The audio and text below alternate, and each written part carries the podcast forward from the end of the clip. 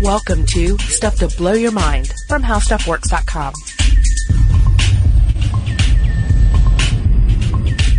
Hey, welcome to Stuff to Blow Your Mind. My name is Robert Lamb. And my name is Julie Douglas. And this week we have been super busy Mm-hmm. on a new and exciting product. Do you want to tell everybody what this is? Yes, it is something called Stuff to Blow Your Kid's Mind, and it's a video series. It's being sponsored by BASF, and we have been hard at work along with our video crew here, immensely talented video crew, I should say. We've been just putting together episodes that are uh, based on experiments out there that kids do, and then kind of talking about the ramifications of the, you know, physics or the science behind those experiments in our daily lives. And it's been really cool. Yeah, we uh, we've put together ten of these puppies in an absurdly short period of time, Mm-hmm. but we're really excited about the product because each one is like three segments. The first segment is that experiment where we do like sometimes it's something as simple as a science lab volcano kind of a thing. Or rubbing a balloon on your hair Right. and making it stick up. Yeah, yeah, which we're- was pretty awesome because that's not uh, something I normally do to your hair. Yes, it's not.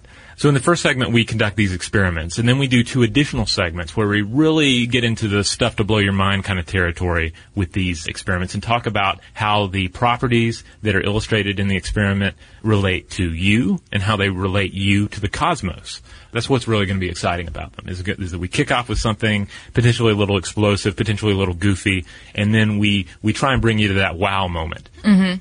And we hope we do this. We hope that kids really like it, that they don't throw tomatoes at their iPad screens. Yeah. But I think, you know, And if you're a parent, watch them and you can cheat. You can, you can watch it on your own time and then pretend that you knew all this when you do the experiment with your kid. We don't mind. So we thought we would take some of the elements that we talked about and, and bring them to you guys because we thought, well, this is interesting stuff. Like, you know, what about rainbows and why is the sky blue? And uh, what about the aurora borealis and all the other weird things that happens with light and uh, liquids and refraction? Yeah, I mean, all this information is just going to drain out of, our, out of our brains anyway. So as long as it's up there, we might as well throw it at a podcast. It is fascinating information because we're, t- we're dealing with, on one level, we live in a world of light. We have our sun beaming all this light to the earth. Mm-hmm. Light is the means by which we visually sense the world around us. But everything's not quite what it seems. We perceive things in a certain way and then we end up accepting that that is reality. But uh, there are a number of ways that we can sort of see through the behaviors of, of light and gain a little more insight into exactly what's going on. But before we do that, I want to talk about sunlight itself. Because, you know, we all take it for granted. It's beaming down, gives us a nice sunburn, or, I don't know, warms up. A uh, nice sunburn. Yeah, yeah, warms us up on a on a cold day. Um, okay, yeah, it's not the 70s. It doesn't really give us a nice sunburn. Hopefully, it doesn't. I think that we should talk about the photons and how they emerge from the sun. Right. Well, we think of light, or it's easy to, to think of light as, as instantaneous. You know, you flip on the light switch and then light is there. But sunlight is traveling from the sun to the earth. These photons that make up light are traveling through space and they are bombarding us, bouncing off of us, in fact, uh, when they hit us. It turns out that we know how long it takes for the stream of light to actually hit the Earth. We know this because we know the distance from the Earth to the Sun. We know the speed of light. So it only takes 8 minutes and 20 seconds for us to reach us after traveling, what, 92 million miles or something. Which I think is absolutely fascinating. Huh. So, if you, so if you were to turn the sun off, it would be eight minutes before you'd really get the idea that, whoa, the sun is off because now the light has run out. Yeah, yeah, you'd have a slight delay there, right? Uh, and it would be terrifying. like, who turned the sun off? But here's a really cool thing too, that uh, those photons are actually kicking around in the sun for about. Eh, there are different accounts on this, but anywhere from like ten thousand years to you know twenty thousand years before they get to emerge to the surface of the sun and then make that eight minute and twenty second journey. And the reason for that is because when a photon is in the center of the sun, it's just sort of getting pinball machined around. Right. Uh, reabsorbed, emitted, reabsorbed, emitted, reabsorbed, emitted. So you know that when that photon gets to the surface, it's like, ah, finally. Yeah, it's like it's in the sun. It's kind of like a like a boxer before a match in the back, just kind of like punching the air, you know, doing a little shadow boxing, like let's do this, getting pumped up, and then wham, finally, after after this immense amount of time, launch towards the Earth, rips through the atmosphere, and then slams into like a little solar power on top of one of those plastic squirrels that you see people put in their their lawn that glow. Then that Nice, photon yeah. powers that, and now the journey is ended. Yeah, and they, probably talk about it for all those years. I powered the heck out of that squirrel. I wonder where I'm going to end up. a squirrel, a, sol- a solar squirrel. But anyway, we thought that was kind of cool to share with you guys, and we thought that would help to talk a little bit more about these other, what seem like optical illusions, uh, rainbows, and our blue sky above. Well, let's get into rainbows. A scientist by the name of Kermit T. Frog once said that rainbows are visions, uh, but only illusions, and rainbows have nothing to hide. Do rainbows really have nothing to hide? That pot of gold, I've yet to find it. Well, yes, that's true. As we were discussing earlier, if rainbows really did rise from a pot of gold, does that mean there are two pots of gold, two pots of leprechaun gold on the earth at any given time to facilitate a rainbow? And if there's only one pot of gold, the rainbow can't have two in? Here, here's where I'm going to shatter that, that pot of gold Okay. uh, question for you altogether. Rainbows actually appear as halos, not these sort of half arcs that we see. Um, Whoa. Yeah, yeah. So if you were to go above the clouds and look down, you would see that a rainbow is actually a halo, a circle, a giant one. And then when we're here on the ground, we look up at the horizon, we're only seeing a portion of that because, of course, we don't have, first of all, the inner machinery to try to perceive that. And sort of the earth is kind of in our way, blocking our view of that entire halo. You know, occasionally we'll, you'll even see an inverted rainbow. Were you aware of this? I've heard of this. This it's crazy, and it's caused by sunlight shining through atmospheric ice crystals. It's rarely encountered at latitudes far from the Earth's poles. But you have these upside down rainbows where the sunlight shines through these tiny ice crystals through high altitude clouds, and it creates this. Uh, I guess this, you think of it as like a smiley face. It's turning the frown of the rainbow upside down. It's beautiful. It is. Let's talk about this process, this bending of light, or uh, as you have referred to it before, is shattering white light. Right. Seeing what it's made of. So think of it this way: white light is a lie, uh, and uh, and the the raindrop or a prism or uh, any kind of prism-like device, it takes that white light and it breaks it up. We're breaking it up with with some droplets and turning it into the seven different wavelengths that make it up. Right. So there are seven components of light, and you may know them as Roy G. Biv. Uh, you probably learned that in school. Red, orange, yellow, green, blue, indigo, and violet. And they all have different wavelengths. So when they bend, they all kind of behave differently. And you've got red, right, and violet bookending the colors in the rainbow. And red is the strongest, while violet is just a, is a little bit hazier. Okay. I always thought Roy G. Biv would be a good name for a leprechaun too, like Roy G. Biv. Yeah, I can see Yeah. it on his little outfit. Oh, I think it's like of- his like his his name tag, like he's at a convention. Mm-hmm. Yeah, I'm sure it's been done.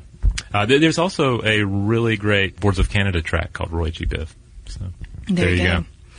So think about that. You think about that prism. You think about those raindrops up in the sky acting as tiny prisms and uh, refracting that light, and then uh, you know that light bouncing off the side of that raindrop, and then further refracting it and reflecting it. Yeah. And that's why you get this like incredibly cool vision in the sky.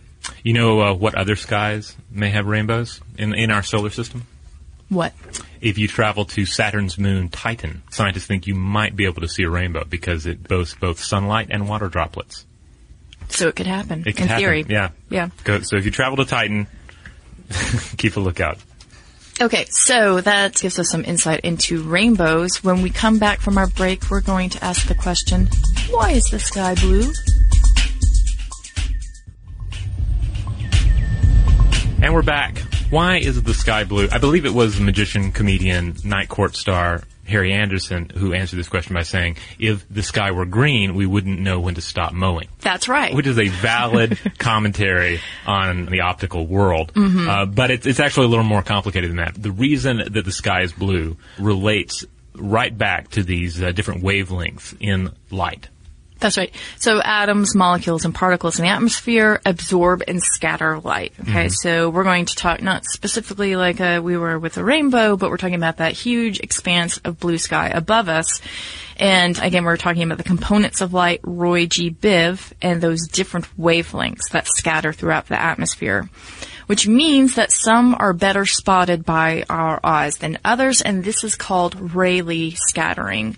Shorter wavelengths like blue and violet actually scatter a lot more than long ones when particles like oxygen and nitrogen molecules are relatively small. Okay, so that's why blue and violet are pretty much dominating the sky for mm-hmm. us because that's what we're perceiving. It's what scatters throughout that atmosphere.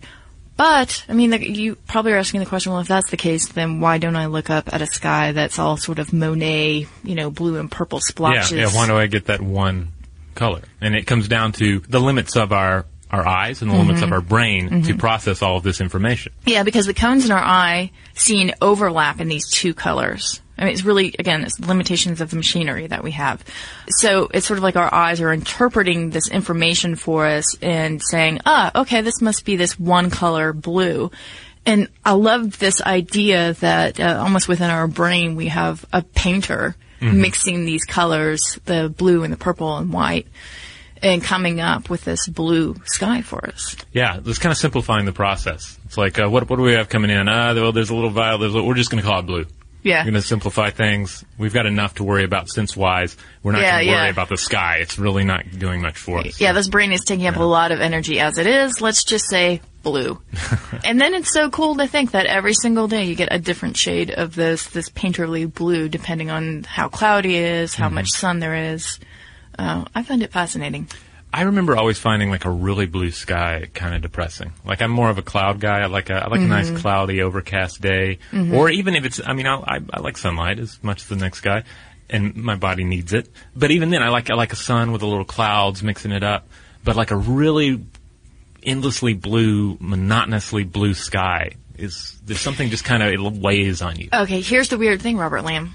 Yeah. You wear blue all the time, sky blue. In fact, you're wearing it right now. You don't wear the same blue shirt every day, but you have like 10 of those, that various shade. Well, yeah. Well, it's a color that looks good on me. I'm told by my wife. So. okay. But but or maybe that's the thing. Maybe I since I wear blue a lot, I'm a little concerned when the sky is dressed the same as me. You're afraid that someone's gonna, a bird is gonna mistake you for this guy. Or just that oh look at that guy, he's in the sky are dressed the same. They're just a couple of Twinkies.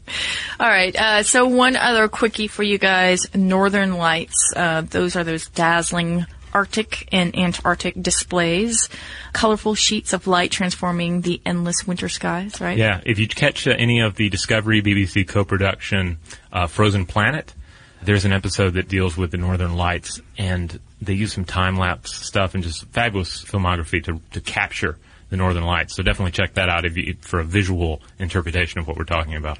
Yeah, and uh, these actually form when solar particles are thrown out by explosions on the sun and are drawn by the Earth's magnetic field toward the north and south poles, colliding with atmospheric gases to emit photons or light particles. And I just found that pretty cool because we recently talked about magnets, magnetic fields, north and south pole, and how all of this sort of helps us to not be bombarded by all of the sun's solar junk. Uh-huh. But uh, it's very cool to know that it's also part of this, again, painterly sky in some climes of the world. What is kind of sad about the Northern Lights is that my family, when I was younger, we lived in Canada for a little bit. I think I mentioned it before. We, my, my dad was a dentist up in uh, Newfoundland, Canada, so it's pretty far north. And I know on at least one occasion, like we, we went out and made a special trip to glimpse the Northern Lights. And supposedly we saw them, but it didn't really make, I was like in kindergarten at the time, and it didn't make a real impression on me, and I don't really have a firm memory of what it may have looked like. So I've always found that kind of sad because people are like, "Oh, did you get to see the Northern Lights?" I'm like, "Yeah, I, I did." And well, what do you think? Eh, it didn't make an impression. I think you need to implant a memory there. Well, to a certain extent, I do. You know, and this, of course, we've done a whole podcast about memory, but but then I hear stories about us going to see the Northern Yeah, Lights. So I create this vision of my family standing there, and then I see these brilliant time lapse videos of the Northern Lights. So I kind of throw that in there, Yeah, and then yeah. I throw this vision of me just like standing around daydreaming, looking at the ground instead of looking up at the brilliance in the heavens. Again, that's the thing that I find fascinating is this idea that our brain is interpreting the information that we see and it's not really the reality always, right? You've got memory and then you just have the limitations of what we've been given or what we have evolved with. And so, yeah, I mean, the sky isn't necessarily blue. Here's another quick rainbow fact. The Babylonian goddess Ishtar wears rainbows as kind of a fancy necklace. And there's a delight- Show off.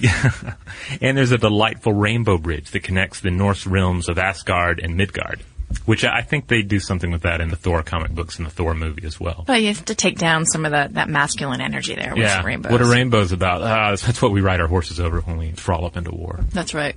trollop into war. I don't know what I'm saying anymore. Uh, well, you know what? That's what happens when you do 10 videos back to back. Okay, this is some of the stuff that we learned, and we may continue to bring some other items that we covered as well to you guys, but have a look out for these videos. Also wanted to mention that Matt Frederick, our producer here, created the music for that, and it's really cool. Indeed. So keep a lookout for those. We'll throw some links up on the Facebook and the Twitter for sure so that you can view these and show them to your kids yourself. Well, let's call the robot over. Give us some of that sweet listener mail. Here's one from Madeline. Madeline writes in and says, Hey, Robert and Julie. Just thought I would say thanks for all the great podcasts. I've been listening to them and really enjoying them for a while now, and I thought I should finally take the time to say thanks. I think you guys pick great topics. Always very interesting and fun. You two can also be quite funny. You make me laugh a lot. I like the random bits of personal stories and etc. that sometimes are in your podcast too. You both seem very cool.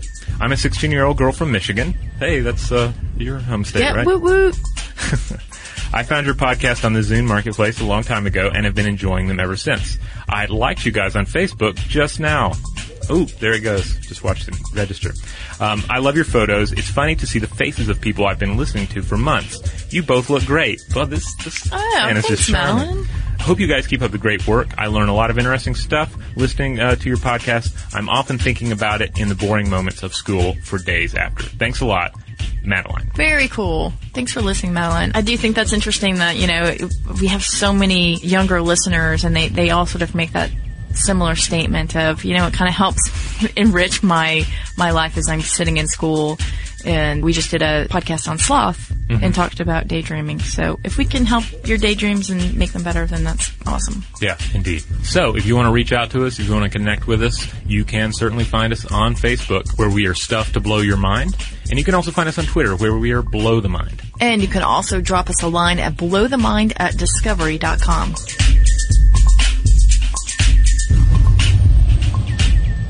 Be sure to check out our new video podcast, Stuff from the Future. Join How Stuff Works staff as we explore the most promising and perplexing possibilities of tomorrow.